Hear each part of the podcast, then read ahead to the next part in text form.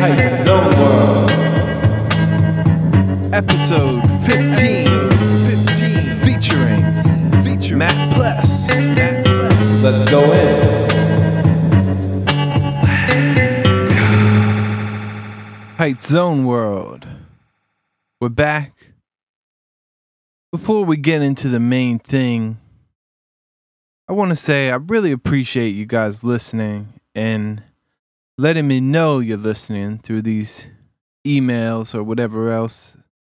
Um, I've been a part of a lot of these zero budget projects in my life, and it's real easy for cool ideas to just evaporate due to no one caring. So, thank you so much for listening and letting me know you're listening. And we're going to keep this thing rolling. I want to make an announcement real quick that I'm hard at work on this new Heights solo album. And I've just decided I'm going to get it out into the world by January. No more details at the moment, but stay tuned. My guest today is Matt Pless. Matt and I were friends in high school. We both kept it going with music equally hard throughout the years. We've recently found ourselves moving in the same circles again and playing the same cities, same venues. And I'm really glad we got a chance to catch up like this and see where our stories intersect. He's a very interesting dude. This is sponsored by the Lineup Room, a recording and mixing studio located in Baltimore, MD. Check him out at thelineuproom.com. Mike Riley Comics, still killing it with these old school album covers. Check out MikeRileyComics.com. Also, if you're looking for commissions, if you want this sweet art for your thing, check out MikeRileyComics.com slash shop. Let's do it. Yeah, I was uh, I was in school in Dundalk at the time uh, because of some things, and um, I lived in Catonsville though. Uh, I just wasn't going to school there, but I was about to transfer to the high school uh, after that summer that we met. What, what were the things? Oh, just like uh, I um I was I was at Carver for a minute. Uh, I didn't really care for it. I wanted to do video stuff and like uh, my dad uh, had a good video program at Dundalk High School, and Hmm. um, so I went there to do that because it wasn't offered anywhere else. And um, but after a while, it got hard because like you couldn't see your friends on this side of town because you were always Yeah, going like t- uh, to uh, on the other side of uh, the city. yeah. So after school, I didn't really have a whole lot to do. Um, so I decided to transfer back to Catonsville. Oh, okay. That's sort of how it went. Didn't your dad have like a crazy like radio station hustle for a while? yeah, a hustle. yeah, he um, i- my dad had a radio station. He made um, uh, he's a teacher at Dundalk High School, and he was teaching in the '70s. And uh, one of the ideas he had um, as an extracurricular activity was to uh, teach his uh, kids in his classes how to run a radio station out of um, out of uh, out of a little room he built in his classroom, and he had a transmitter and all that stuff. And yeah. it started out like just going over the cafeteria uh, during lunch, but eventually he uh, got the money together to put an actual tower up on top of the high school and put it on FM radio. And uh, he just operated pretty underground, and uh, uh, it was done himself and with people who worked with him.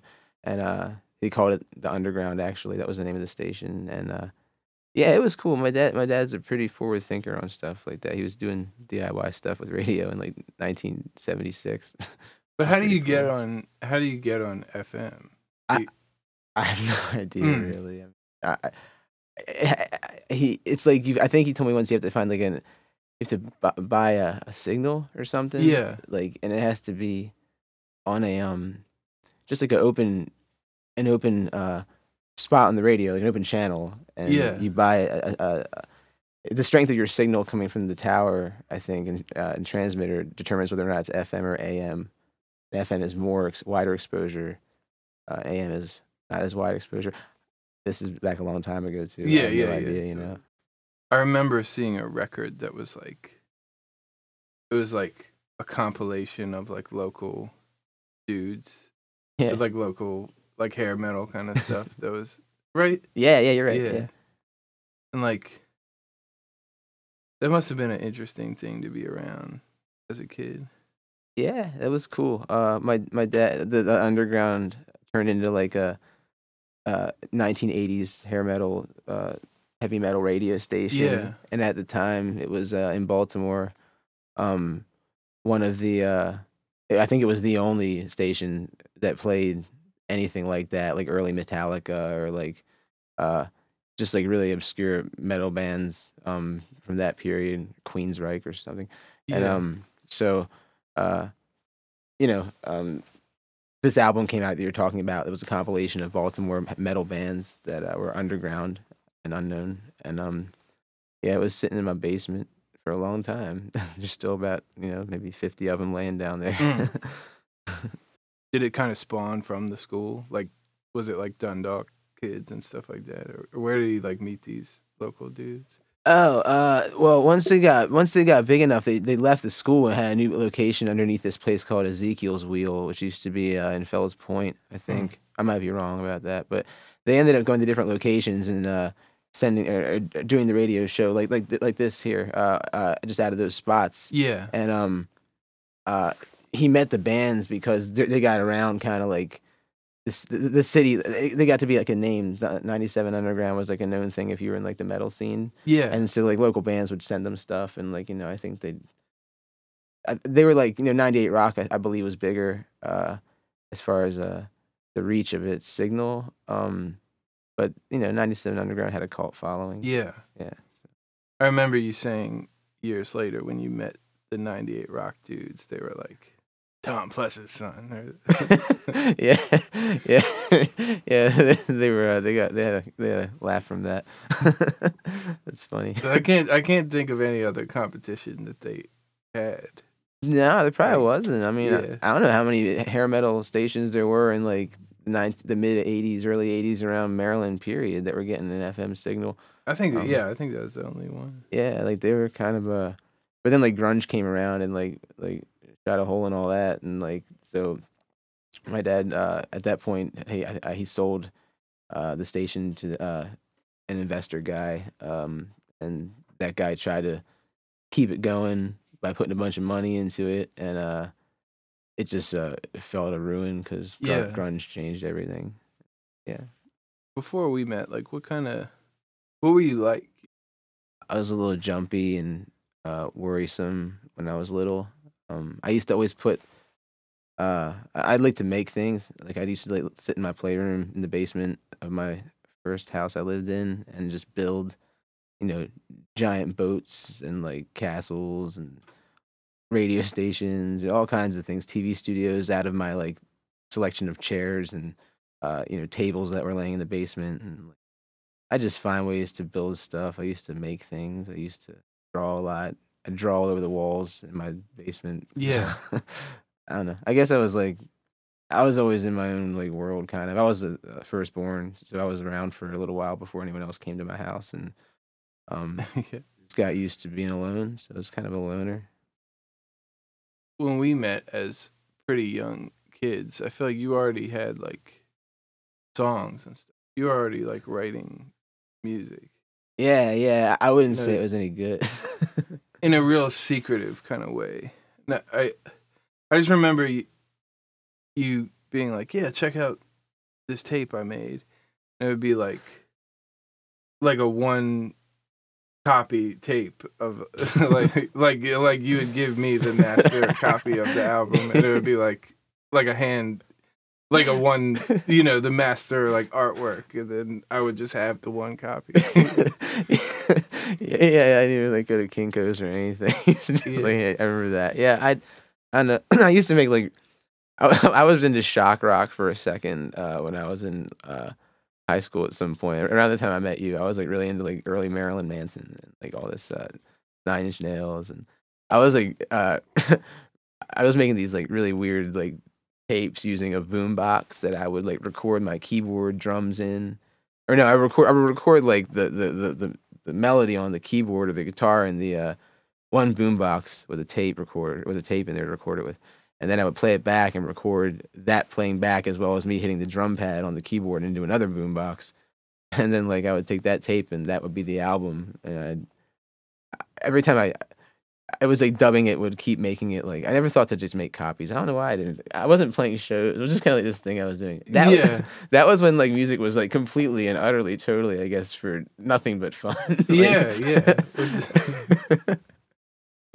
like uh just because I, I literally just didn't even think to give it to anyone. It was just something I did because I was like, I'm just gonna do this. And like over the years, I just got really into the idea of making more of it that was like serious and like putting it out there. But yeah. At that time, it wasn't something I was like, I'm gonna be a musician. Like I, I wanted to be like, I always wanted to do like since I saw like the Monkees on TV, I wanted to be in like.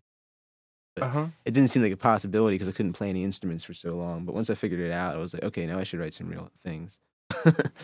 You could play shit though, right? Well, back then, like I mean, Yeah. I, I I could I, I I hit the keyboard, you know, I knew Mhm. like you know a couple power chords, but I wasn't like I wouldn't say I was a musician at all. Or I mean, I I was just like you know a guy messing around, trying to like I was being creative, using what I knew. Yeah. it, you know. Like, We mentioned before we started recording first a very '90s first meeting, which is record and tape traders. yeah. but that I feel like Rest that was that was right before um that was right before like you started going to Catonsville, I guess.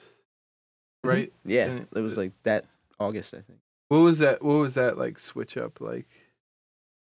it wasn't it was weird i mean i saw a lot of kids that like i didn't uh i didn't think liked me from middle school that i hadn't seen in a long time um i don't, i didn't i never thought like a lot of people in my grade liked me very much in high school so uh it was weird in that sense but i had a few friends who i knew were uh who, who were who i got along with um but uh honestly the easiest the easiest part about the, the thing that made that transition easiest was hanging out with like uh you and like uh the crew of kids that like y'all were rolling with because y'all are like my only like group of people that i hung out with really regularly Yeah, yeah. so that was like a big thing actually um and it was like the first time i was around like a band and like saw how a band like worked and like what you could do with it and that a lot of that actually had to do with why i wanted to, i was like okay i want to really get into doing music like it was because like i saw Bulbous like, Yes. like uh play at like churches and stuff and like I thought it was just cool because you made like your own flyers and like they're always like cool back then. They had like you know the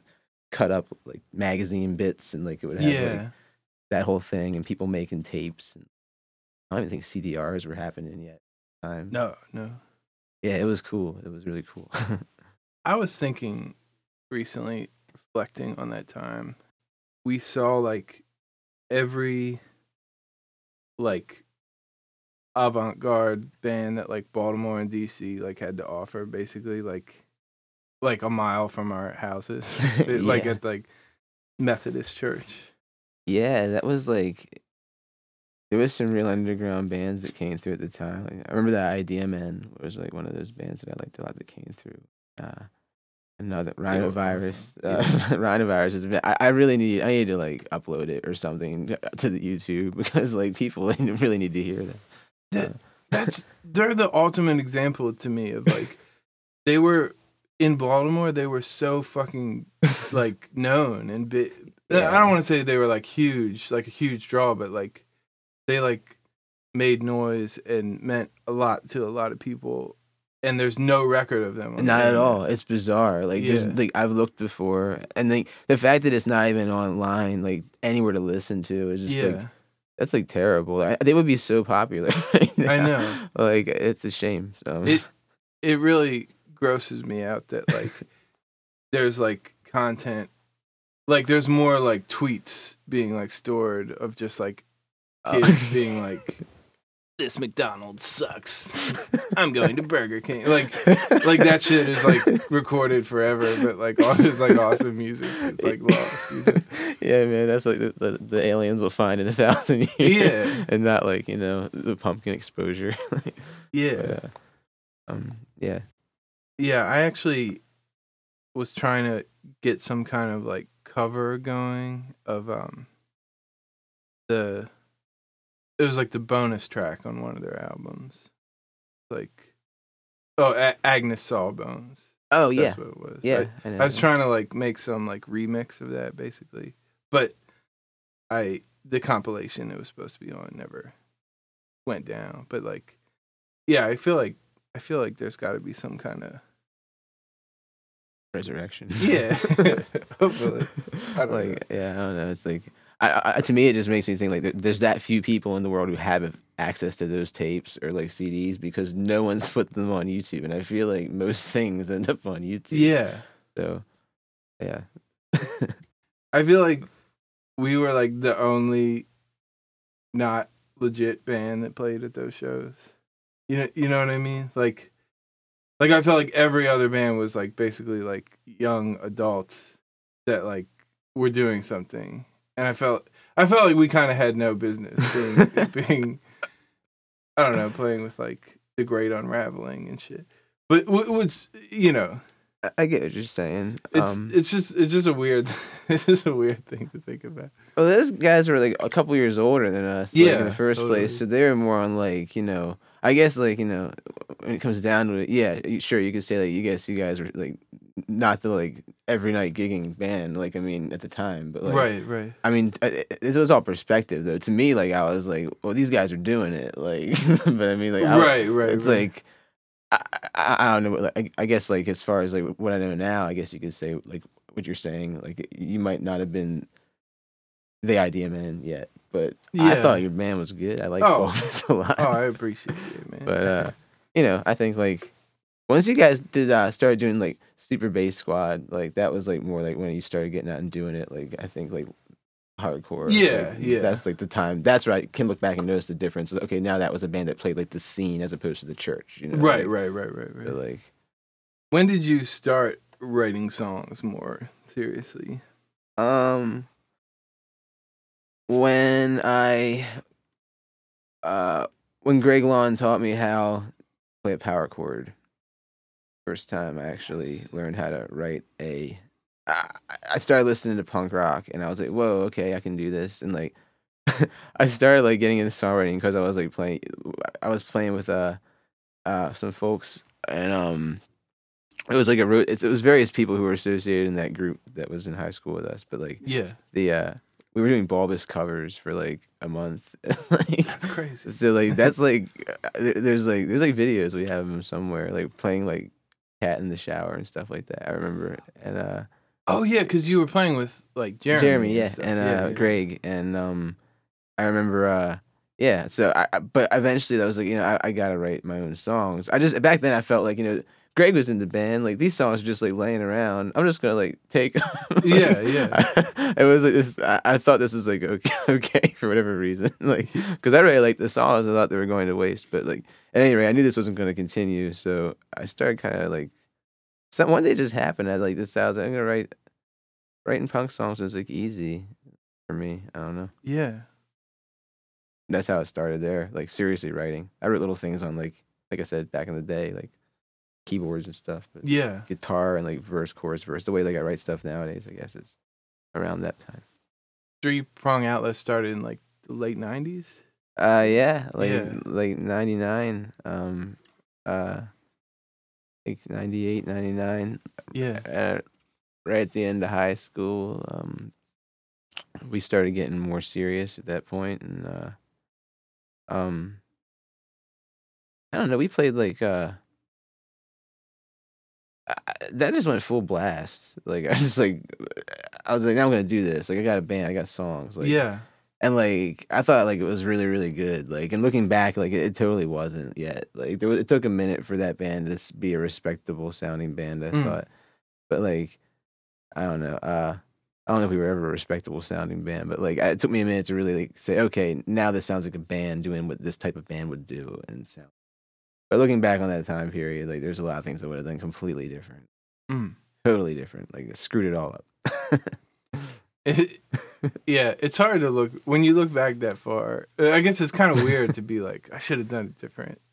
Yeah, dude. It just it is what it is. at just this point. It is what it is. Exactly. Nothing I can do about it. Like, Yeah. say no regrets, but I mean, But you do have regrets. yeah, exactly. I think uh, to say no regrets means you're completely happy, and I, I think very few people are completely happy. So, um, and maybe even I don't know. I'm like I'm happy, but like I- yeah, I, I would like to have seen what would have happened if I had done this differently back Mm. then versus like that. You know, Like, where did you guys start playing originally?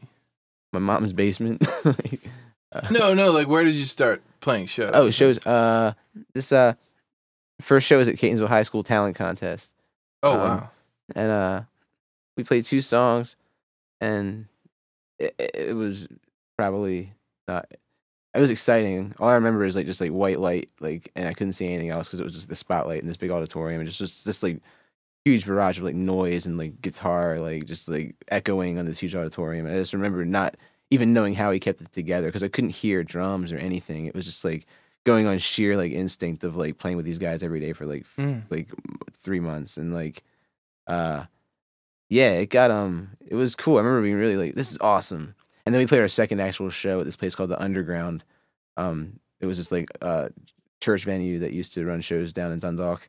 Okay. and oh uh, yeah. yeah yeah yeah carla crisp used to run it uh um and she uh booked us and uh we played like a full set and everyone came out. And it was a typical first show because there was like you know 40 people there who never came again and like Yeah. and uh we played like you know like 15 songs and it was horrible it was like the worst it was the first two songs show we did sounded good i thought but this one i was like wow i sing terribly like my guitar went out of tune i couldn't tune it like all the typical things that happen at like a first show i think at one point we did a cover of a rancid song and like uh, the drummer aj turned the beat completely around and like uh i think i stopped playing and then he started playing again like we stopped the song like in the middle of it which is something you're supposed to never do um i do it all the time now Mm. I don't feel like playing a song, I just stop. But like back then, it was like a big deal, a big Yeah. sin. But yeah, it was. Yeah, it's funny because like, remember we used to go to the like PACA. it was like that like camp that like Mariette was part of and stuff. oh, I don't think I went to that. Right, right. We were like me and Mickey used to go and stuff. Oh, oh yeah, yeah. But it would be like whatever like project we had at the time, we would just play at this like talent show, and it was kind of like, no matter how ill prepared or bad you're you are, it's like people can just take like one or two songs, like you, you know, you, like you can like sing out of tune for like, and like the initial excitement of be- of being like their band is up there doing their thing. it's like it's like enough that it's like yeah. yeah, man. It, it gets it gets people pumped up to see like you know. I, I, I get what you're saying. Back then, it's like easier to get pumped. It's like, oh well, these like the band, you know. Like, yeah, like- yeah. But uh, um, I was I was trying to make like something happen with music, so I just started taking it seriously, and uh, Yeah. that's uh, yeah, three prong outlet. Yeah. And was that like you, AJ, and Steve at this time? Yes, uh, me, AJ, and Steve. um, and everybody there. Uh, it was cool because we like learned to play. I mean, Steve had the most musical experience, I think, out of all of us. But uh, he played guitar and he kind of like switched to bass for the band, Hmm. and he kind of learned the bass. I think like basically with the band. I learned guitar basically with the band, and AJ learned drums basically with the band. Like none of us like really. I don't on the instruments we played. None of us were particularly like badass yet, so it was Yeah. really a very organic band that came about just because it's like what we knew how to do and did what we did with it. Um, Yeah. you know, and people started liking it around town for a minute. It seemed like you had a, a like Baltimore County following. Yeah, which I yeah. thought was always cool. we had all the burb kids. We had like Yeah. uh um uh they uh especially like it, it was really like the surrounding counties like uh really picked up more on it than the city. Yeah. Um but we had for a minute there was like some really big shows and everybody was really nice. I think a lot of what I might have like I mean I was always trying to like talk to the kids who came regularly and like Yeah. meet them and get to know them like we'd hang out sometimes like uh I think that might have helped a lot with having people be like, oh, okay, like you know, these people are cool. Like they're not just Oh, gonna yeah. be like stuck up. Like so that, and I tried to like make flyers that incorporated them, like put little contests in them and like things like that. So yeah. I think that might have helped a lot with like the suburbs, the, the suburban kids getting into it. Yeah. um it's like it's like part of like, a community like people like you know uh uh, people like community and if you can form any sort of community within a community it like attracts people and who are like minded in a sense and they get down with it so it was a cool time Yeah, I, yeah, I think it's cool because it was like Chris Freeland doing all these Methodist church shows, which was so awesome. And then they just like the minute he stopped, that shit just totally died. yeah And then I feel like you guys kind of had like a new Catonsville scene. yeah what's it called chris freeland uh he uh yeah that i guess was a different that was a different scene that was a scene that i like went to first was like the yard sale shows and stuff right, and all right. that like um but i uh i didn't what's it called um I th- there was like a, a period between like when Chris stopped and I started doing it where there were, yeah I guess it was like empty. Uh, Yeah. that band Fat Kid used to play a lot though. You remember them? no, no. You remember Fat Kid? Mm-mm. really back of the bus that like band uh they played uh yeah i don't know but they were a band that i thought was kind of popular in the area but i never went to one of their shows um but maybe yeah i guess the the next big scene formed with like three prong outlet um Yeah. What like what were your other main bands you would play with? oh so many when we first started it was like there was this band 601 that was like my friend matt's Oh, band uh there was uh um T- this band called tbr I used to play um That's right.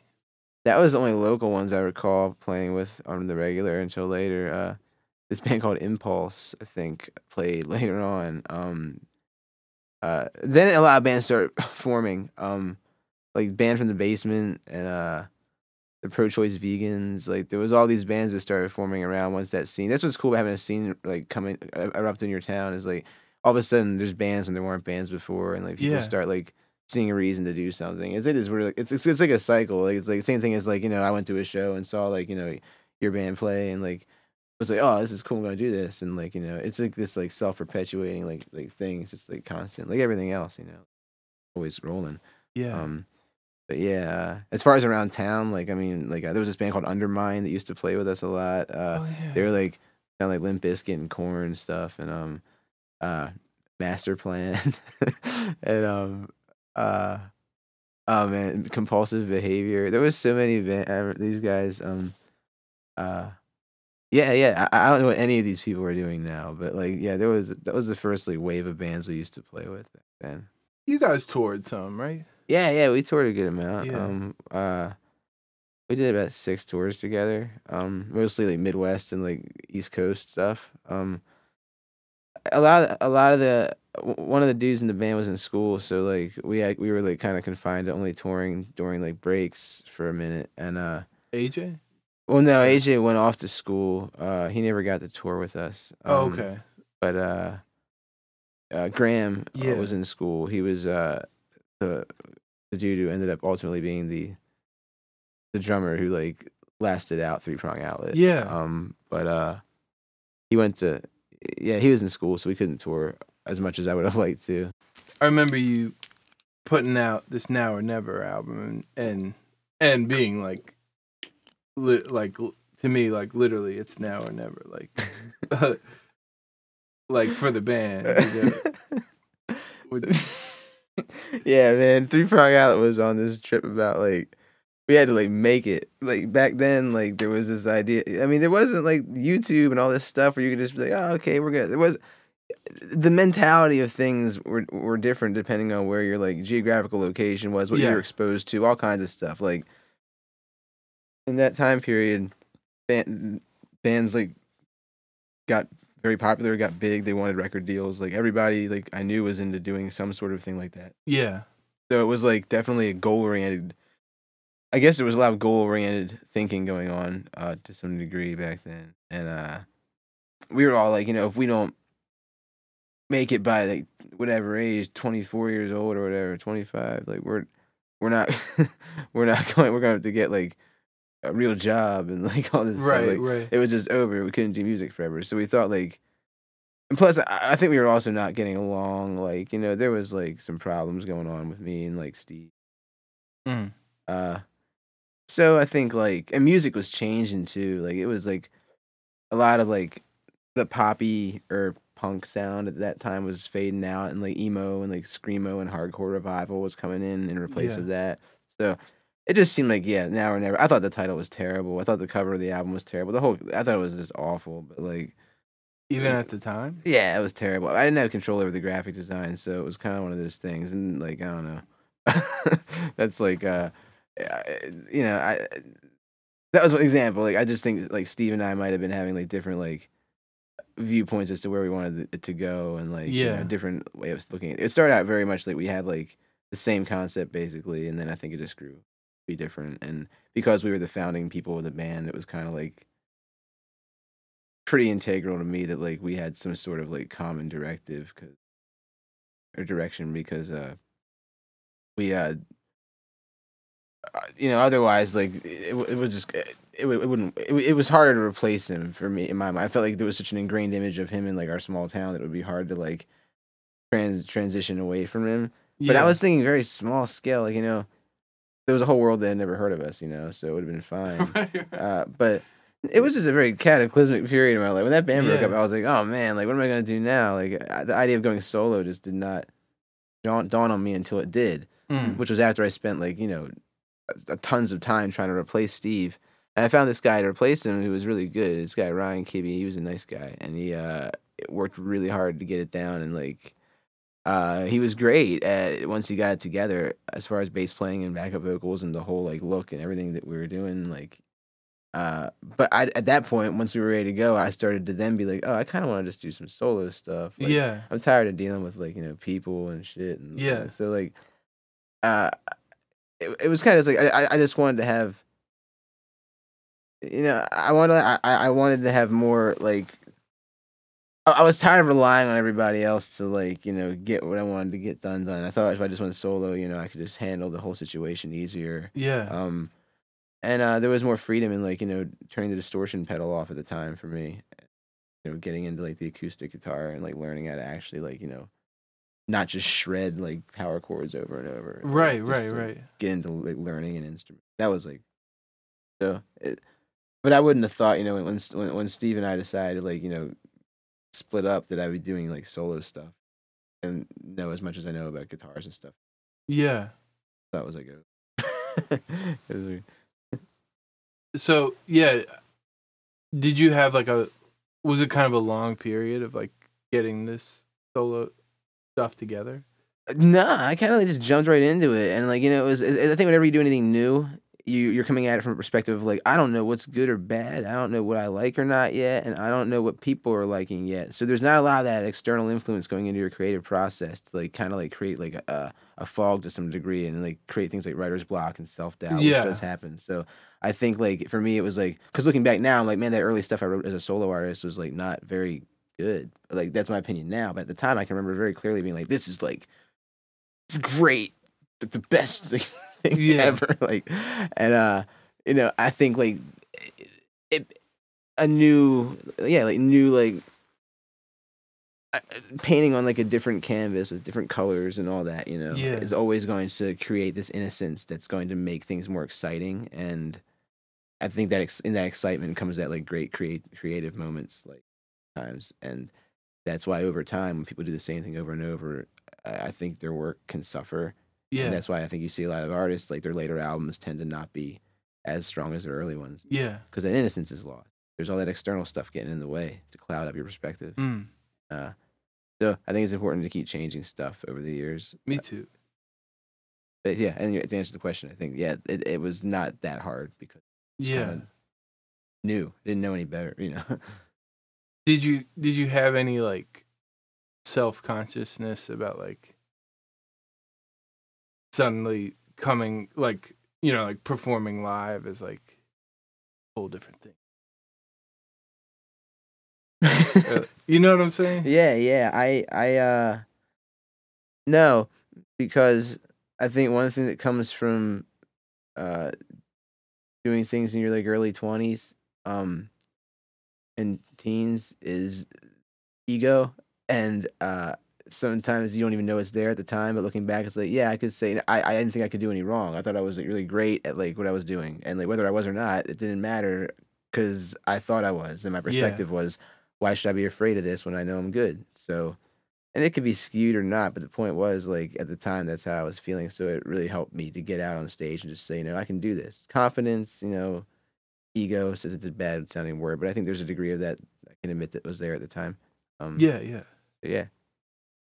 And like, like, where did you start playing with that stuff? Uh, I feel like I I went to some of the shows that would be like the earlier shows. I, I remember I first started doing stuff at the College Perk Coffee House open mic up in College Park. Oh shit! Yeah. Uh, that was where I like tried out all those new songs. That used to be a really fun scene. Um, but I think, geez, I can't remember the first like solo shows I played. I, Yeah. Cafe Tattoo and like, or no, I mean Cafe Mojo, maybe on like you know, yeah, yeah. Bel Air Road, Harford Road. I, I have no idea. I haven't been asked, I haven't thought about that in forever. I have no clue where I started playing solo. I guess anywhere anyone let me. I mean, right, right, right. you know, uh, uh, probably the safest thing we say is the, the leftover venues and contacts from Three Prong Outlet. Yeah, Yeah. yeah. and like,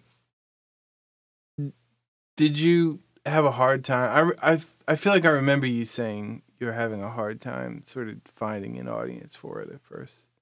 Yeah, I, I was because I I I was playing this sort of like it was like it was like you know it was sort of like three prong outlet without distortion at the time. It was almost just like it was like folk punk, like Yeah. it was like acoustic punk, whatever you want to call it.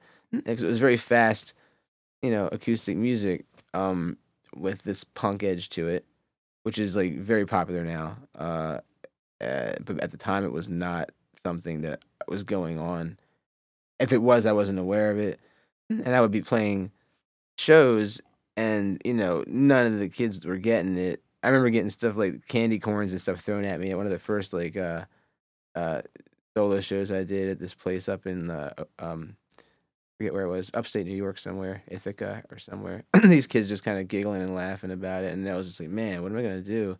So the alternative to that was to play like you know just bars and anything I could find that was like someplace in acoustic I would play. And when you when you're doing lyrical acoustic mu- acoustic music and originals, a lot of times loud bars are not the place to uh, uh, get like people to hear what you're doing because Yeah. they're talking so much. So I did a lot of like stuff like that at first before I really. I mean, I don't know, and like now it's like you see, hear a lot of bands sounds like sounding like that, and artists sound like that, and uh, yeah, and I think you know, there's no way to tell like it wasn't. There's no way to tell like oh here's this scene. It just depends on when you stumble on something, when something's making its wave. Things go in waves and they come up. Yeah. And, you know, just depends on which wave you catch. You know whether or not you get into something. yeah, totally. And like, uh, I guess, like, at what point did you move to New York? Um, I moved to New York. I guess in like maybe 2005 six. I uh, for the first time. I, I just decided like now I'm solo and I have these folky songs, so I might as well go to Greenwich Village because that's what folks do. I, I don't know. I just I, I want I always liked New York and like it seemed like now is a good time to go. And I took my van up there and I like uh, lived out of my van uh, and busked in the street and stuff in the parks for money for a little bit. I met this girl I went to college with for the semester or two that I attended, and she invited me to come stay with her in this closet space out in uh, on Rockaway Boulevard, which was like 40 minutes from Manhattan on the train. And uh, yeah, I just I stayed there for 120 bucks a month, and I made on the street busking for a year. And uh, it was cool. it was uh, yeah, you, you know, it, it's it's cool to be like in New York City for the first time and like living with a bunch of like girls who like are pretty much basically letting you stay for free in a closet Yeah, and like they were all dancers at like a, a club, so like they had tons of money coming in all the time, and like they just didn't care. Eventually, I think I didn't even pay anything to like stay on the couch. So, like, yeah.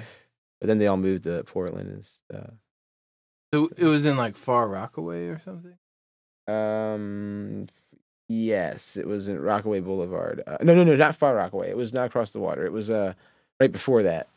Okay. so in like Jamaica area, or Queens. Oh, okay. Yeah, yeah. One of the under the bridge spots, like Yeah. train bridge. That's crazy. Yeah. And man, you probably did this busking life harder than anyone that I've ever known. Like- um, it's been fun. Uh, I I don't busk much these days, but Yeah. I definitely have pounded some pavement with like busking in the streets. Uh, yeah, I I uh I played. I used to make really good money in New York busking. Like I, I remember at the time I was like, this is the most amazing thing ever. Oh my gosh, I can play in the street in the park and people actually give me money for it. Yeah. Wow, and like.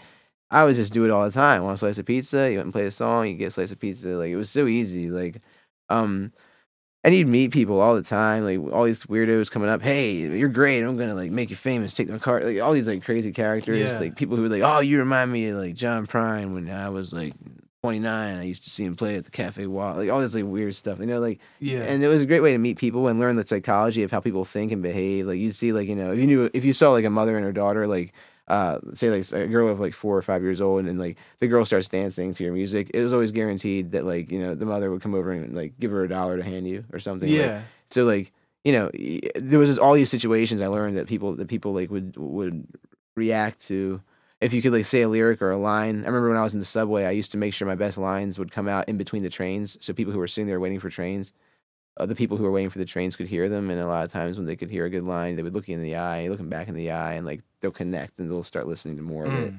like there's just great ways to get people into it and like i learned how to do a lot of that through busking and i ended up getting this book about buskers in new york city that was called uh, the noise beneath the apple like coffee table book that's just uh has like you know 50 buskers uh who play in new york all this all like pictured and write-ups about them and uh that was but that, after that i kind of kind of stopped busking after that book came out just like coincidentally like it's like uh it became like like anything, you know, I do things and they get old, like Yeah. hardcore, like just like, you know, I'll still do it sometimes if I need to, but it's not something I do like, oh yeah, I'm gonna get busked today. Yeah. That's not my thing right now. Do you think the busking shit could like drive you insane after a while? I, I mean, for, yeah, it did for me, absolutely. Like, yeah. I mean, anytime you're playing, even touring, like all the time, like if you're playing your songs over and over every night, like I like toured for like two years and stuff, like straight almost, and like it was like uh, same thing as busking, like you play the same things over and over again. I mean, me personally, I start, I need a break. Like I, I, Yeah. I, I, I gotta like, you can't like put the energy behind the song and have that energy go out into the world and like hit people if you're not feeling that the song yourself. So you need to like step away for a second sometimes, and uh, that's why like recently I've just been like not like taking some time off touring and just like kind of trying to write some stuff, get into something new. Ho- Yeah. I, I plan on go back on tour in the springtime through the summer and all, but uh, you know, um, I think it can definitely drive you insane. Anything can drive you insane. I, I think to me to me I, I remember Colin telling me about uh, oh you, you know like PT Burnham right I, I know him. I just actually recently I know of him through you, and I recently met him on the internet, reacquainted. Like, oh, now we're playing the same circuit. So yeah yeah, And, and like I remember him telling me about he got his MPC and and like these two little speakers that he like hooked up to his backpack or something and it was like he was like I'm gonna be this like MPC busker in Really? like when, when he lived in like Philly That's and cool. like and he's told me I think he he almost got beat up and got like detained by the police like on the first day like, that was quick. Wow.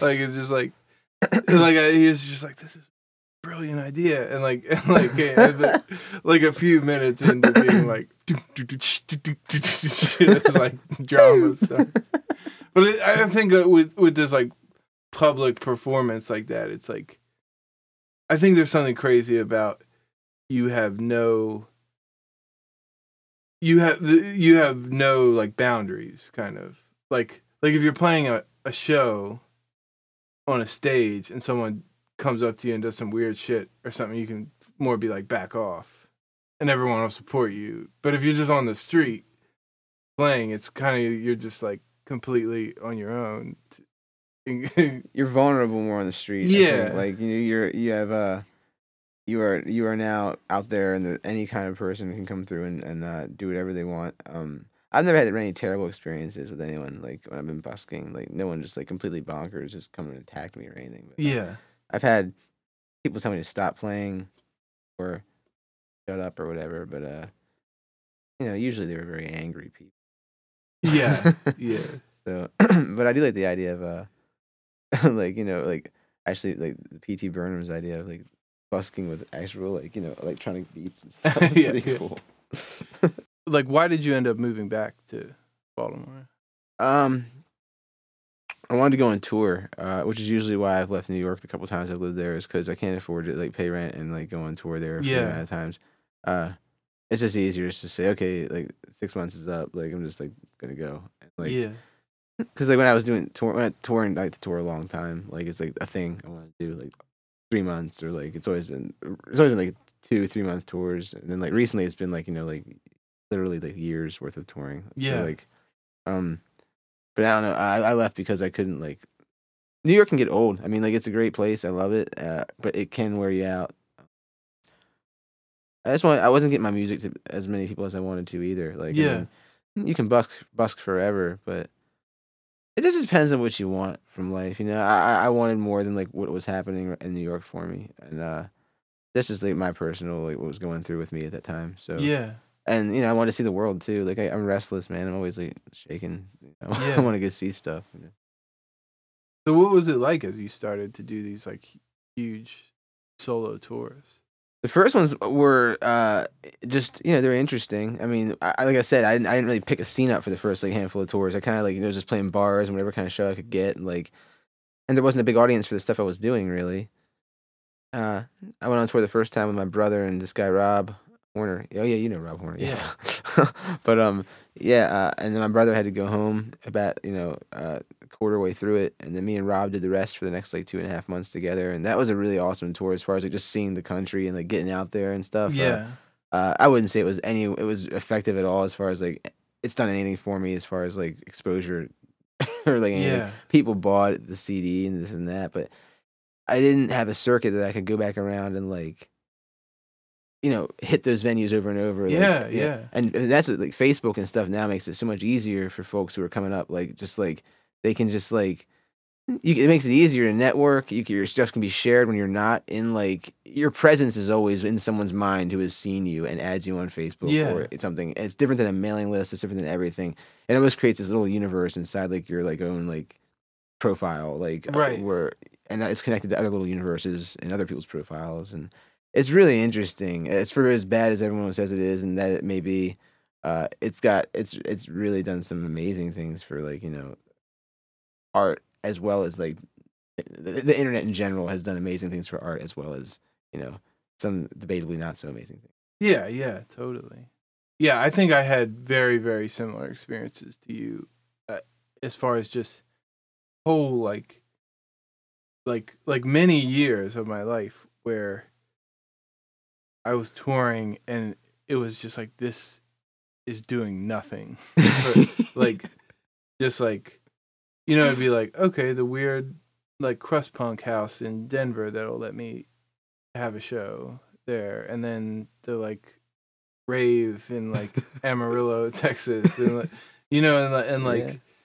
i just remember having this feeling of like man i'm really not doing anything like i'm grinding i'm like working hard at getting out there but it's like there's no like context for it. Yeah, you know? I i, th- I think it might have been the same with you. It's like it's kind of like okay we've seen this guy sing songs and he had an acoustic guitar and we bought the cd exactly. and then the cd just kind of maybe just like sits in the house and then on the thrift store waiting list. It's just like I don't think it ever got around. I mean, it might have, and there's also maybe you know it might have gotten around more than we think, but we had no like basis to notice back then. You know, either. absolutely Like yeah like I said, like it creates this little world in your like Facebook profile where you can really see like how effective your like you know your work has been, like you know, Yeah. efforts have been. Um, and yeah, that's why I think you know people coming up doing music now, like they've got it made in some ways as far as like uh people are booking tours left and right now, like and they're they're getting around and uh yeah um it's totally because of Facebook and like the internet and like Tumblr and file sharing and like uh that's that's that's something I, I, I wish we had when we were like you know 14 Yeah. well i also think there's there's not an option to not tour now oh yeah i mean it's true if you want your stuff out there yeah there's no like I don't know. Nothing is impressive, really, if you're not, or effective if you're not like getting in front of people's faces. Yeah, I think that's got a lot to do with the fact that like you know people don't buy music anymore, so therefore the money gets made on the road and through merchandise. and. Yeah. and I think it also has to do with I think uh, kids today want like, uh, well, honestly, I mean kids, I mean fans in general, but I think more like uh, the younger demographic. I think are more interested like knowing the artist, having some sort of like you know one-on-one exchange or just something. They want to like Absolutely. they, they want an interaction and i think that's why like touring has become such a necessary thing for certain scenes especially the independent music Yeah. because people don't want that distance I think as much they, people want to know their artists they like they want to be part of that i mean it's always in that way i, I think i said earlier like when i used to make the flyers that you know made like included like contests for like the fans or like and I talked to people want to be friends. They don't want to be fans. You know, I mean, that's like where I think it's changed a lot, and that's like something that I think uh, is one of the main uh, benefits of touring is you can make a ton of friends, like people Yeah. who otherwise would be fans who you never know. You now like have someone to hang out with that you're like, oh, cool, I get to go here and see this person. Yeah, there's no comparison like between like you know like like there's all these scenes across the country that I like and want to be a part of. And the difference between like going up to these places and being like, "Hi, I'm Dan," and like, you know, I'm this like human that's going to be around you for the next like 6 hours at this show Yeah, compared to like me just emailing you like some MP3s or, or something. You, you know what I mean? totally. That's Like- like, yeah. Yeah. But so how how did the tours switch for you from like not so hot to to something cool? I feel like around like 2009, 8, uh, something started. I left New York City, and uh, I I I I started. uh, It just kind of like happened. Like there was like people started like getting more into like the sound. I think I was doing, Mm. and uh, there was this uh, there was this. There's a record label called Plan-It-X Records that uh it's an independent DIY punk label, and um, they have a. I played a show in Baltimore with the guy who runs the label, and uh, he invited me to t- play uh Plan-It-X Fest, which is like a festival in Mm. Bloomington, Indiana, that draws people from all over the country, the bands that are in in that scene. Who's the guy? Oh, this guy Chris Clavin. Uh, Okay. have you heard of Ghost Mice? Yeah, I'm fairly yeah. sure it's that guy. Uh, Okay. So, um, uh, I, I went out there and did that, and I, I took the this group of uh, uh, twin sisters called Heather's that were from Ireland. He needed someone to drive them out to the festival to play because they were one of his big acts. Uh, I volunteered to do it, and he uh, booked us a tour out there. And uh, when I got to the festival, you know, I played and I gave out like a hundred CDRs to like whoever wanted them Mm. and it kind of it it it, it worked. It was interesting because it, it was like a bomb, like a grenade, like that like blows up and goes all over the country. Like it was like you go to one spot and you handed out all these demos, and everyone went back to their hometowns and like uh they had a copy of your record and they were oh and then I was start getting emails from people from like you know Illinois or Indiana or like you know Tennessee saying like hey come play We come play my town and I just it just started that scene I guess just started coming up again in, in another wave and I was there at the time and it just I got picked up on this network of uh, DIY folk punk Mm. um, touring and that's what it, that's been like a really amazing experience. I met some really cool people doing that and uh it's taken the whole I think the advent of Facebook too and all that plays a big part. Like, you know, I'm connected with people all over the place who I talk to. Like, I mean, there's times I'm in- looking at my phone and I'm like, oh, who do I want to hang out with? Everyone I'm talking to, I can't even see because they're in another state because I don't know as many people back home as I used to. Right, right. So, uh, yeah, you develop some pretty close knit like relationships with some of these, or I do at least, you know, like on the road. So, uh, it just started getting good, and I think it had a lot to do with just like the type of music had a everything's like right place at the right time for something, you know. I mean, but you gotta like try to make yourself uh, active and available for like light, lightning to strike in any way. Like, yeah.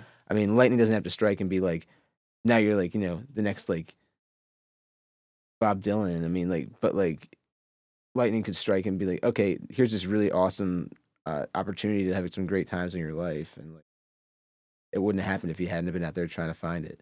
Oh yeah, absolutely. Like, yeah, it's interesting that the folk punk stuff is kind of come back. Like, is, there's and there's this that band like Ramshackle Glory, Yeah, right? Yeah. And do you do you play with them, or Uh, is that one guy?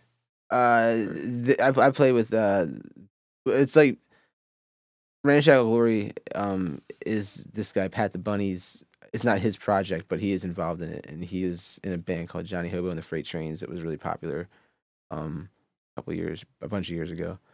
Uh, but I played shows with him and his band Ramshackle Glory, and uh, yeah, the, I, I think a lot of like the folk punk boom kind of happened when that band got popular. I feel like that's like sort of coincides with the same time Yeah. period. Like, I think like that has a lot to do with where that genre has like gone as far as people getting into it is just like uh I noticed that like Pat went uh he's known uh to have he is known to have had some drug problems and he went to rehab for a year and he came out and uh on his website it announced that he was out of rehab and uh I think like in that time he was away for a year, it, it created some like mythical kind of like persona form that uh, people were getting into, and uh, he's a great songwriter too, like for the genre he's doing. So I think that helps also. Yeah, But when he got out of rehab, I noticed that like an interest in that style of music starting to come around, Mm. and uh, people would always tell me, and that same people would say, "Oh, you, you're like our vocal, our vocal sounds and like I guess like lyrical like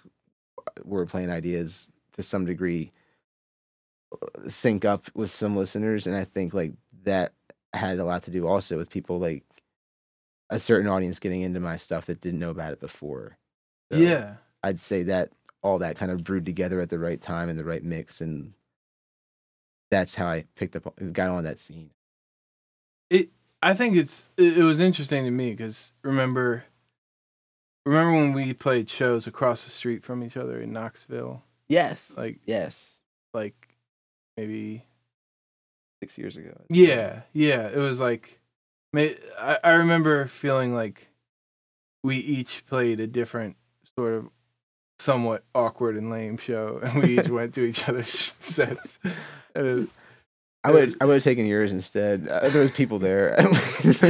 Might have like a bartender. yeah, yeah. But but I I felt like okay, wow, like me and Matt are living really similar lives. Like, like you know, if we're like literally across the street from each other doing the same thing. Yeah, totally parallel existence going on. That was Yeah. yeah. Because I remember your the crowd at your show was kind of like it was like not even like it was a small crowd. It was Yeah. like it was just kind of like some dudes hanging and like what's gonna happen next. And you're just kind of like going all out on stage and like some folks were into it, but Yeah. it was like the totally typical situation I've dealt with a thousand times where it's like there's a big portion of the crowd that was just kind of like what's going on with this. Like, Yeah. I felt like people were like extremely high. I was. but I just felt like it was like once people are high and there's chairs, I think that's like the worst. and then you're like standing up trying to like emote to them, and they're like, "This is weird." Yeah, if you got a jump in stage show and you want to get that crowd rolling, you don't want to play a stoned room for sure. Like Yeah. it's not going to benefit your situation at all. But it, I, I guess like that was a moment of like, wow, we're we're mm-hmm. kind of doing the same thing, and then and the, but oh, more recently, it's been like people being like, "Oh, you're from Baltimore?" Like Matt Pless was just here like a couple weeks ago or something. yeah, Like, yeah. I feel like we're like playing the same rooms and everything, you know, same like house venues and all. and that's something else that I noticed is that like it's um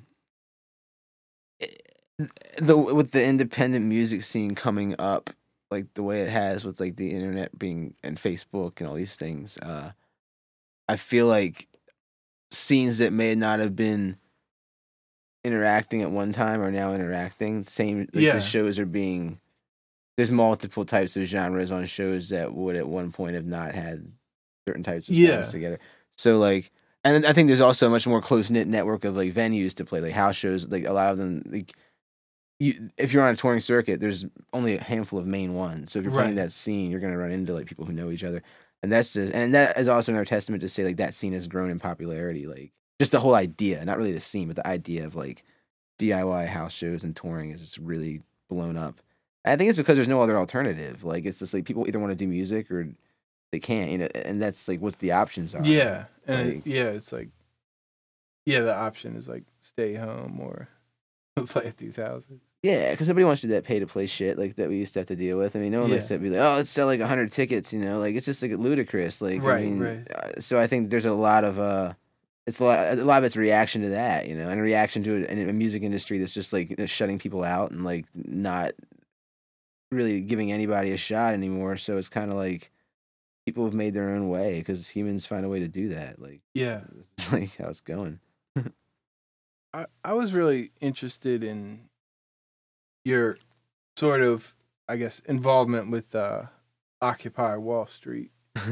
Like, like I guess when when that was like, that all went down in like 2012, right? Yeah, 11, 12, something like that. I was uh I was living at home in Baltimore at the time and I was bored and I saw Occupy Wall Street was going on on the internet and I was like this is exciting. I'm going to check it out. So I went up there in a bus and I went and checked out Zuccotti Park and uh I ended up just hanging out there meeting people, seeing what was going on. Um I mean, I wasn't like, you know, at the helm of the revolution or anything. Like I was just Yeah. yeah. like one of those guys hanging out, like checking it going on. Um, but I was doing a lot of busking there. Um, uh, and um, that I thought was like pretty pretty enjoyable because I was a lot of my music was relating. People were relating to a lot of the topics in my more topical songs there. Yeah. So I felt like those songs had like a home there, and I kind of had like a purpose to do something because Mm. people were there was people staying there all the time, like in the street, like just like sleeping all night. Like they were digging music more than say the average passerby would. Um, uh, yeah, they need it kind of. yeah, exactly, and that and it was a. I mean, say what you want about it. I have plenty to say about it myself that I won't get into, but like, uh, I think it eh, for all its like faults, I think it had a lot to do. I I think it brought a lot of attention towards economic inequality and stuff in the country, which Yeah. wasn't there before on a uh, you know mainstream level.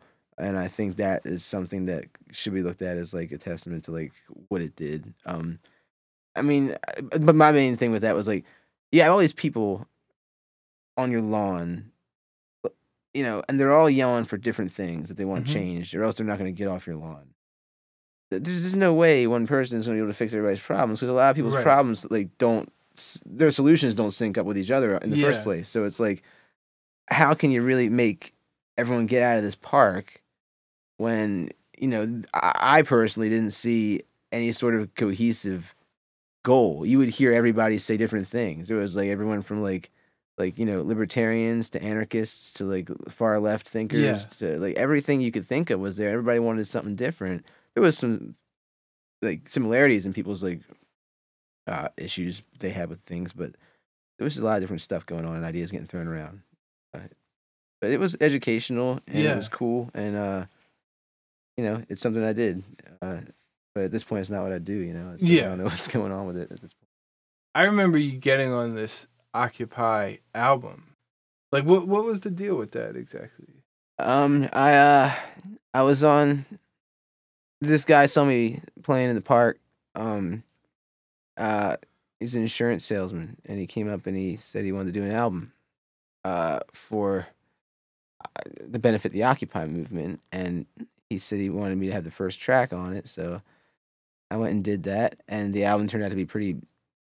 Uh, it was pretty heavy. Uh, they had like you know a bunch of big names on it, like Joan Baez and like Jackson Browne, Willie Nelson, a lot of big people who contributed.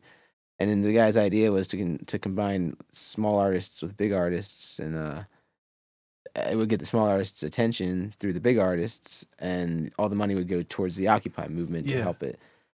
But you know, there was a lot. There was this whole like there, there were people involved in it were trying to push me as like the Occupy guy, and I thought that was like kind of goofy because like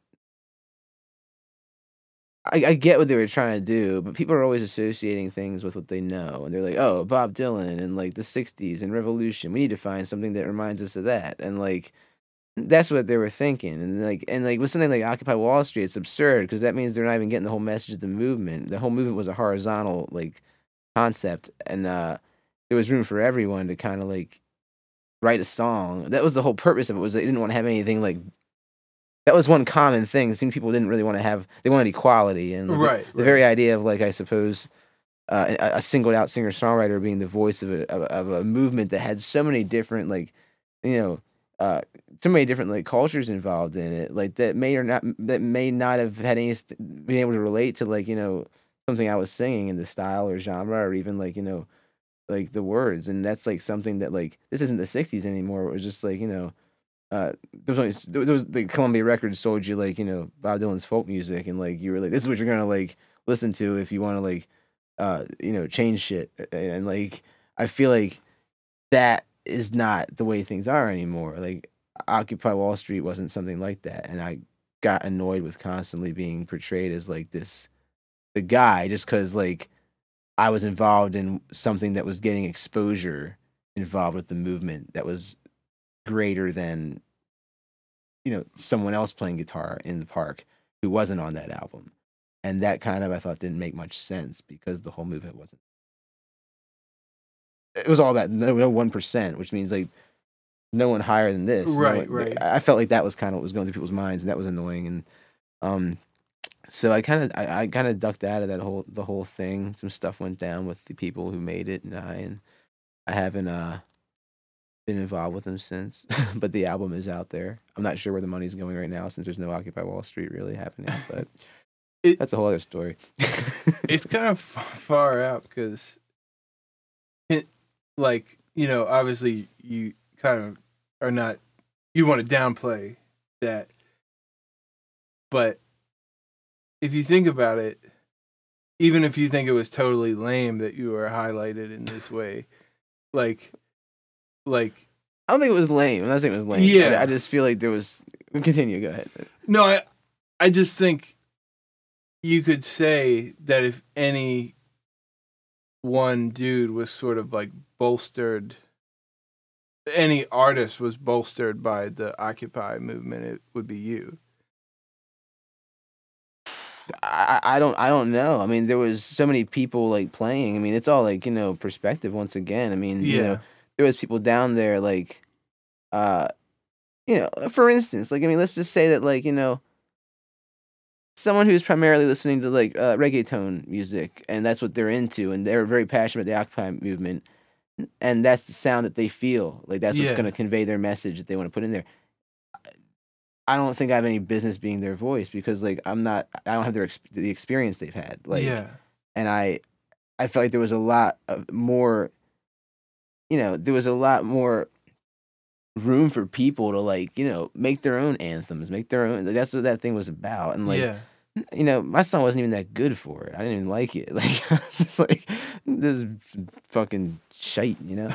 Like so I, I I I was always it just got on my I mean the guy was involved in he had like publicists and stuff like you know Yeah. getting interviews and things in big magazines for it like they had uh, they had my song on the front page of the Rolling Stone website for the magazine like for a minute. Like it was just like a big deal. I mean like it didn't do much as far as like you know uh you know uh, it didn't do much as far I, I just think people they were looking to find like a they wanted to find they, they need to build this thing th- this like this idea to to to sell a product and like they needed a a Bob Dylan type character or Woody Guthrie or whatever I had a harmonica and curly hair and some lyrics that were pretty cool. And then there was like, okay, this guy happened. This is the guy I want to use for it. yeah And like, it doesn't matter whether or not I was the only.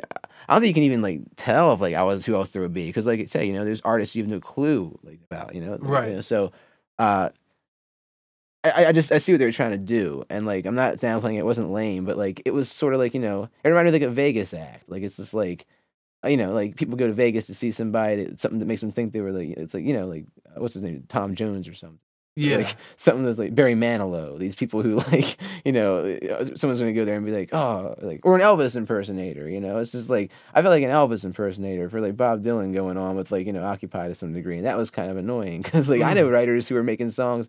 This guy Ryan Harvey, I know, like he was up there making music for Occupy Wall Street, not for it, but he, he he's like way better at what he's doing as far as like protest music than anything I'm doing. Like, uh, and that's like his complete like he that's his completely thing. It's his mission. That's what he does. Like, Yeah. you know, and like I'm doing all kinds of songs. I'm doing like you know love songs and like you know other types of music, and like I have a handful of topical songs. But I mean, uh, he was down there playing, and I always thought like you know like he's he's not getting he's not even on this album. Like I don't know if he would have wanted to be on it anyway. Uh, but say he had, uh, I'm not sure why like. I, mean, I can tell you right now, like he could have easily have been in the position that I was in. Like Mm. if the guy had heard him and wanted to do d- use him for that situation. Right. So in my mind, I just feel like it wouldn't be fair to say like you know Matt Pless was like who else would they use? You know, I- Right, I, know right. other people who they could have used, and the, and the key word here is used. like, this whole like thing where it's like everyone's supposed to like you know like come to like a consensus about everything and and like yeah and it's like this like rich dude comes in and he's like i got this money and i'm gonna like make this thing yeah, man, Like- like, exactly. Like it's a chance for that's what happens to these movements. You know, put something in the public eye, and then all the, the leeches come out, and they're just like, okay, what can I do with it? Like. Um, not saying anyone's like a leech, but I mean, just like the, the concept of like you know, here's this like opportunity to come in and like, you know, like let's let, let's see what we can do with this. I yeah mean, it's like it's free publicity, you know. It's, Right. you, don't have to, you don't have to pay for it. It's just happening, and if you attach Yeah. yourself to it, it's going to give you free publicity. Like it makes total sense what was going on with all that. I there- there's just like issues with that album that I'm just like I like I don't know where the money is. Like I'm not sure. I wasn't seeing any of it. I wasn't supposed to, but the Occupy movement was, and Mhm. I'm not sure right now what that what's happening with that. And, yeah you know, I just don't, and I, I, I don't really want to be involved in all that. Like, uh, it's, I have no transparency as to what's re- going on with stuff, and that's not something I'm really into. yeah and so that was like the fallout kind of Yeah, more or less, Yeah. there was some things that went down in regards to that. Uh, I felt like there was, you know, uh, I wasn't being treated right by uh, certain people involved uh, with my career uh, through that I met through that record that came Mhm. out, and uh, what did you you like landed like a manager through that or yeah, there was a guy who was working with me, and uh, you know, it just like it just got ugly in some some degree. Like there was Hmm. uh just some differences in opinion about some stuff where things wanted to go, and like you know, lack of like communication. I feel on his part, and uh, there was a lot of um, you know. There, there was a lot of st- I, there was a lot of stuff that I felt like I was being um, manipulated with. I didn't like that, and uh, I didn't trust anything that was happening in the whole situation by the end of it. So yeah I just ducked out and said, "I'm done. I don't want to work with this anymore." it seems like you just did last year you did like two like massive tours Yeah, Yeah, it was three or three actually, three full. mm. I I went on tour for a lot of that time with this girl, um, uh, Francie Moon. Yeah. uh, and uh, yeah, we we would play every night uh, for the most part, and you know, uh, there was periods where we did stay in like you know certain areas for an extended period of time. and, Yeah. like like Northern California and like Denver and you know, so it wasn't every day, and we did come home for like you know a month around Christmas or two, and then we went on another little tour for a month, and then came home for like three weeks, and then went on another huge six month tour. Like it was just like this constant rotation, and that was one of the cool things about the folk punk scene that I was playing on is like you could literally set shows up within like you know three weeks of the time that you were had to Mm. be at someplace, and that was uh something that was pretty handy as far as like getting around. so you leave for the tour without the whole tour being booked Oh uh, yeah, we we book it out to the West Coast, and then Yeah. have to kind of figure it out from there. oh wow so like we just roll around spend some time in one space and like I've, I've been like i've been like kind of recycling the money i've been making on these tours and that's my like fund of tour funding music money. Yeah. So i try to keep that separate from the money i have to spend as far as like at home but uh life money. Life money yeah. And on the road your merch becomes your life money in my mind. Yeah. like you sell your like shirt and you get money for a sandwich or whatever and uh you know it- it works out really well the diy thing it's good to hear that you're you're making enough money to sustain the tours that like that's something that i i feel like is a recent victory of mine like like it used to be like i'd i'd like work and save up my money from work, and in addition to paying my bills, pay for the tour. Yeah, which is insane. exactly. Like, and it's like, no, I, I'm glad to hear it's like we're in the same boat as far as that's concerned. Like it being a more profitable, or not profitable, but sustainable operation. Yeah, totally. It's a lot easier than it used to be. But and I mean, I hope it lasts like that. I mean, I don't know. I always think of like if Facebook disappeared, like the whole touring network would crumble like in a second. I feel like at this point, like like it wouldn't crumble. It would be rebuilt in some way. But I feel like as far as the networking I deal with, when face if Facebook goes, I don't know quite how I would book a tour Really? as effective right now. Everyone I communicate with for touring booking is usually on Facebook. Huh. And so that's something that I feel sort of like sites like do DIY and stuff like that, like Yeah. org, like those are like I find less them less effective. Once in a while I've gotten shows off of those, but I think there's so many people going to them and trying to get shows. It's just people who are offering venues on that site are overwhelmed and just don't respond to Yeah. a lot of folks. I think you're insane if you put your email in there. Oh, it's got to be brutal. Like I can't imagine. You probably need your own separate box for like all that shit. Why would you do that? Why would you be like, we need bands to come here? Like, I'd like to hear 500 different bands that need a show on April 5th. I think a lot of folks get involved. I know a lot of folks maybe get involved in it because they don't know they're trying to get a venue going. I know some people in Yeah. like certain states that are like, "Oh, what can I do to get my like my my promotional DIY company out there?" And Right. it's like send them to do DIY, and they go, and then you know at first it's cool. They're like, "Oh, sweet!" Like people are like mailing me, and the next thing you know, like f- six months later, they're just like, "Oh man, I got like a show every Friday and Saturday Yeah. night, and like two on like Tuesday and Wednesday." like, like yeah, people are contacting you that are basically to like cost you money. you know? Yeah, pretty much. And like, you got to kind of find a way to make people still come to those shows. If you keep booking like every like three days, there's a show. Like, Right, right. You got no crowd left. That's how scenes are born and die just as quickly. Is Yeah. because they. It's kind of interesting. You need people to start it, and you need people to kill it. And you know, the more people coming in the beginning, the better your scene's gonna fucking build. And then like the more people who show up as it's already big, the more they're gonna like make it degrade. Probably. That's how it seems to happen in the cycle. yeah, yeah. So, you were saying like now you're you're like kind of falling back from writing music for a minute. Well, I'm just like taking a break. I, I- like this two years of touring's been like pretty. It's pretty. Towards the end of it, I was tired of playing a lot of my songs. Um, I was tired of a lot of stuff. So I um I just want to take. I want to see my family for a little bit and like you know hang out around, see some friends, make some friends. like I uh I don't know. I um I just it's not that I'm not like writing. It's just I'm not like I'm not like going crazy pushing myself to get like all this stuff done right now. Like Yeah. I'm going to tour more in the spring and summer, but you know, I'm just taking it easy and trying not to play a whole lot. Like I uh you know, I'm just trying to take it easy for Yeah. the winter time and see if I can get some just refreshed. Gotta gotta refresh. I I, I was torn more than like professional like nine people for the Yeah. minute. Like no one like tours like that. Like it's just not I mean people do, but like, you know, it's extremely you know, you're talking like six months at a time of touring and then home for a month and then another four or five months and then home for a month. And it's just like it, it, it, changes your whole brain and outlook on everything in, in like awesome ways, but it makes it much harder to stop. Like for like it becomes an addiction, like personality type of person. I think touring can become just as much of a drug as anything.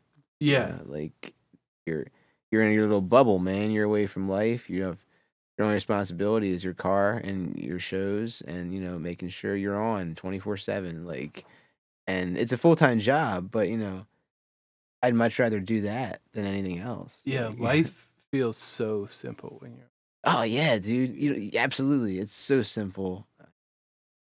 I, I wish everyone could experience that simplicity at some point because there's like there's times on the road where I was just golden. Like it was just like everything was gold, like that Yeah. bright yellow, like feeling that you can't really put your finger on, but everything's just yellow and you're great. And you're always smiling and like I I think a lot of it has to do for me with you know the lack of uh consistency in the relationships.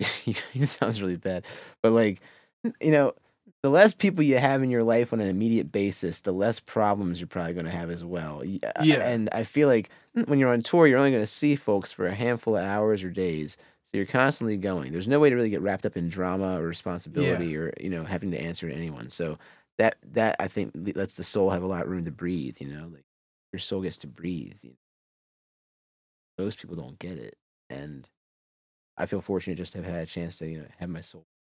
Yeah. Me and Colin have talked a little bit about how it's kind of like easier just to be the best, your best self on tour, Oh, just yeah. because you only, you only like, like see people for a couple hours Mhm. or something. You, I don't know. I feel like I feel like people in other cities like me more than they do in Baltimore. Oh, they haven't, they haven't had a chance to get pissed off. You know. I mean, yeah, they have been like, yeah, I did this thing and like, dude didn't show up or like, you know what I mean? yeah, man. You start anywhere you start hanging out too long, though, you start growing roots, and that's the thing. Like you know, you keep. It's the saying: "A rolling stone gathers no moss." Like you know, Yeah. you keep going. You know, you're not gonna have any baggage. Uh, you know, so that's what I think. Uh, I like a lot about touring is just that free feeling of just like you know.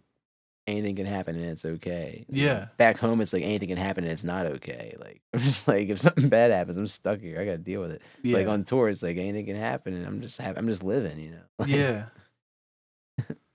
Do you, do you see it as something that, you know, it, it's for both of us. It's been this like super super long ongoing journey, but it's like, you see it as something that you feel like would blossom into more of like a career in a, like traditional sense?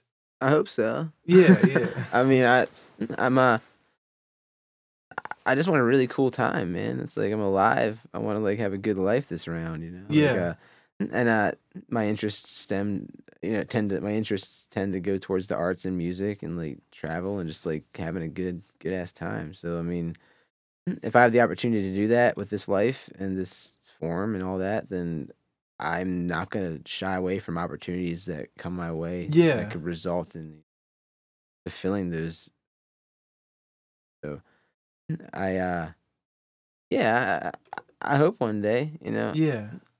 I, I think I think you know.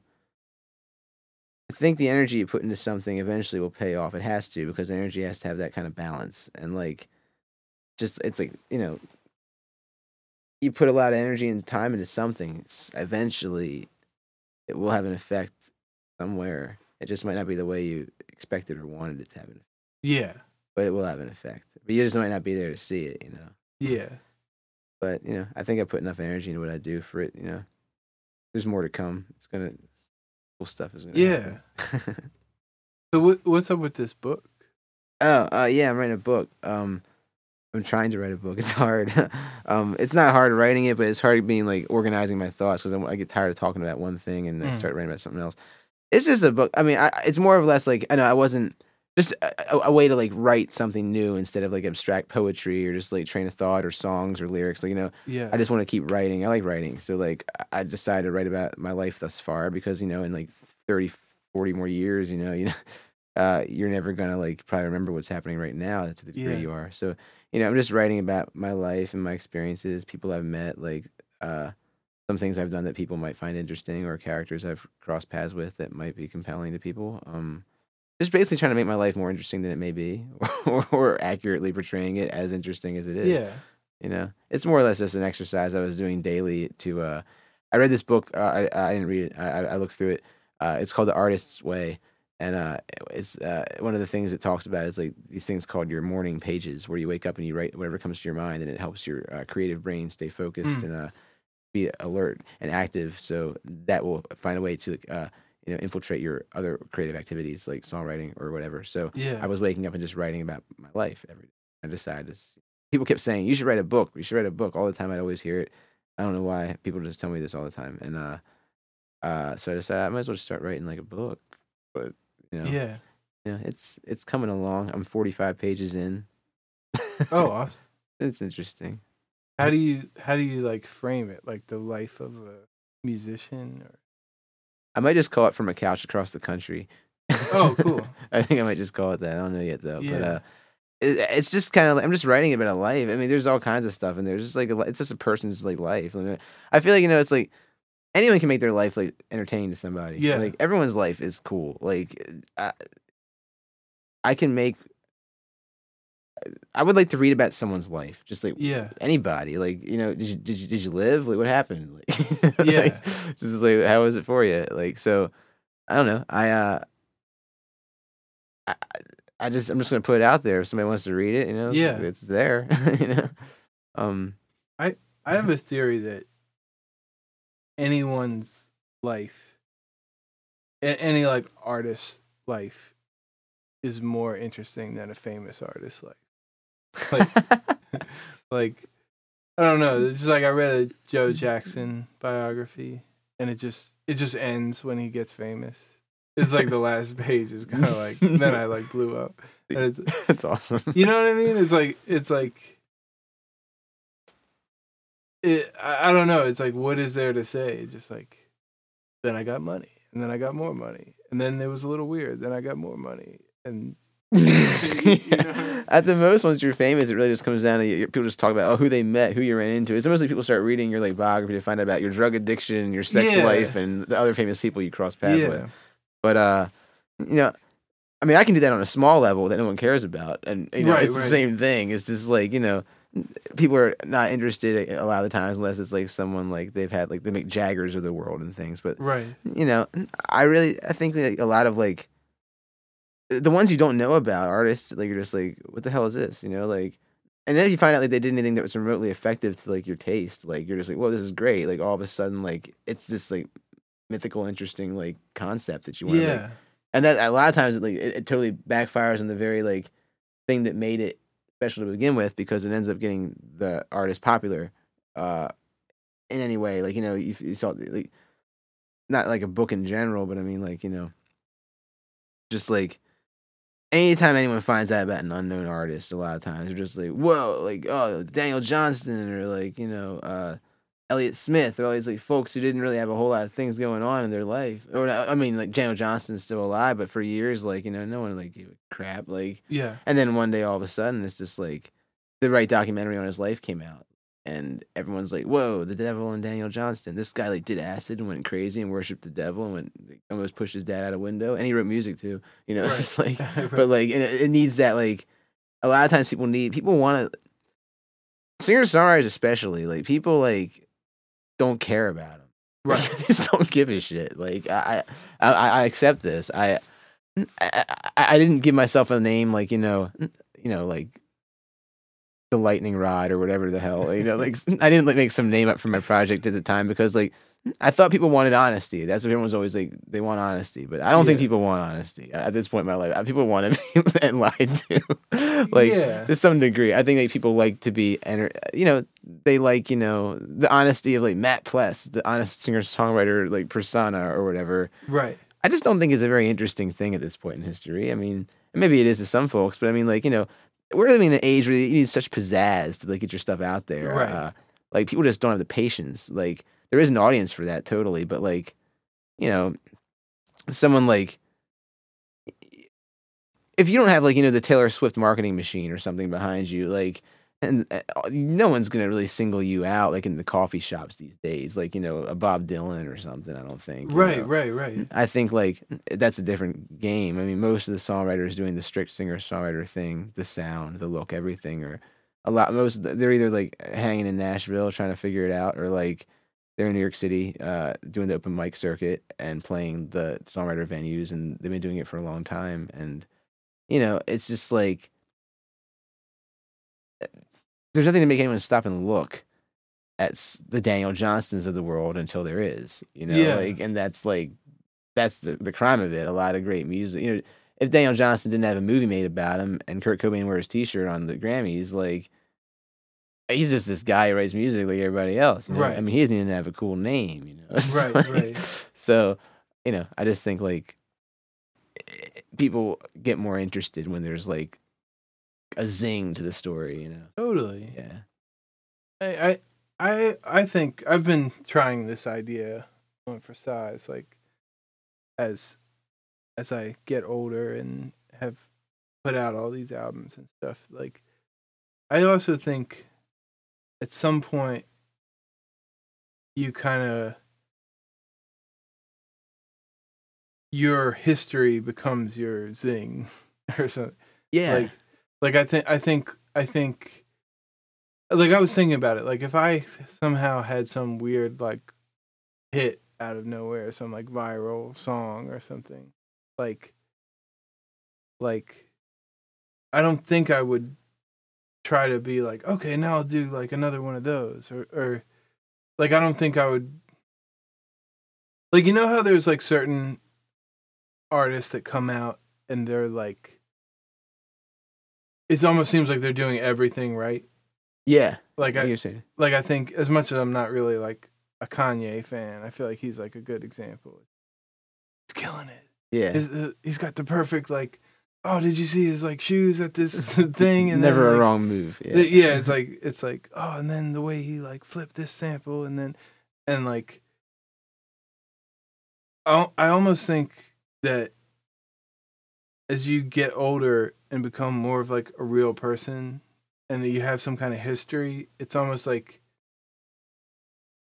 you're not just you're not just what you're doing at the moment. You're you you sort of become everything that you've done. done Yeah. like you know like like i'm a are, are you a jonathan richman fan I don't know much about his music. I know who he is though. But yeah like like i'm i'm a big fan and it's like when i go to see him I, i've only seen him live once but like when i went to see him it's like it's just this he just, you know he has like 40 albums out or something and it's just this random selection of songs from like the 40 albums. I see. and everyone like like no one's requests or wants are like acknowledged you know what i mean? Like he didn't play any of his like hits really. And it's like everyone that's a fan is a fan of like the catalog so it's almost like like a game or something it's almost like which which songs that he likes There's not like the singles that everyone goes after. yeah it's like it's like what songs that i like is he gonna play or, because they can look back and like there's not like oh this is the one I was supposed to listen to here. It's just like here's this guy's whole like life. What what's Yeah, happened? yeah. Like you know this person's like done all this stuff. Um, but yeah, like people just need something to smack him in the face and say what like that guy. Uh, uh, did you hear about that guy Sugar Man or whatever? You heard of that? yeah he's an example of that. Like this guy, you know, like he's like one day someone made him uh, just made it made a big stink about it, and like they had the exposure to get like people to know about what's happening, and like you know now all of a sudden it's interesting, and he's got like yeah these two albums that he did like forty years ago, and like everyone's like, oh, this is like awesome, like. So you know, you never know what's gonna happen. But I mean, it's out there. You know, I, I think Yeah. personally, I think one day someone's gonna do you know the Nuggets compilations and stuff. yeah I think like one day people are gonna go through like YouTube or whatever the hell the internet has left uh, of what's happening there now, and they're gonna go through and they're gonna find they're gonna just dig up like all the obscure. It'll be like an Alan Lomax like finding the old blues musicians Yeah. like in the '60s and putting them out there for everyone to know. They're gonna single people out that like they think are really good in different genres that were never heard from, and they're gonna Totally. title it something that like relates to these unknown internet uh, gems. You know, I, I, I just feel like that might happen. no it, it, it definitely if it's not happening already. I mean, Yeah. it's kind of funny to think about like like a collection like that like not being attached to a physical place like oh, know, oh, yeah. Okay. like young kids like if it was just like you know like the youtube collection this is the best of cyberspace or something. yeah. 2008 or something like, yeah, yeah. it's like oh i wish i was online then That- that would be yeah, cool. man. Like something that. Yeah, was, oh man, if I could only been online then. it would've been perfect." One day someone's gonna look back and be like, oh man, like they're so lucky they were there. We're like, this sucks. Youtube is bullshit this is like they keep getting these damn ads or getting someone else the percentage song. Um, but no, I think that could happen, and that person who puts it out will have the access to some like mass, like you know, exposure outlet, and like, Yeah. people will hear about these artists the same way they heard about the Nuggets artists. I guess so that's a possibility. I mean, Yeah. you know, um, the internet's like uh, it's like cave drawings. Um, I feel like if the internet lasts the way it is, cyberspace, YouTube, Etsy, whatever the hell your stuff's on, Tumblr, Yeah. it's like all art in some way. It's all just like you know, it's like and and if, if all that's still there on some great like mother hum computer somewhere in like uh, thousands of years, it's the same thing as like people like you know finding like a a caveman's work on the wall, something in like a cave. Yeah. Like it's just like this thing that's sitting there, like it's been put on the wall that you Right. know, that is the internet, and you know it's just gonna be like people be they can study it. Wow, this is really interesting. You know, some girl like you know picking her nose and doing a pig squeal like uh, tutorial uh uh on like you know how to sing in a metal band at the same time could be this like you know amazing thing to like Yeah. some explorer in like six centuries from now. so uh, I guess that about wraps it up. Um, is there anything else you want to mention? Covered a lot. I mean, Yeah. I, I- it unless there's anything else. I mean, Nah, that's good. Thanks for letting me come on. Oh man, thanks for coming on. All right, thank you so much to Matt Pless for getting on. We'll see you next week.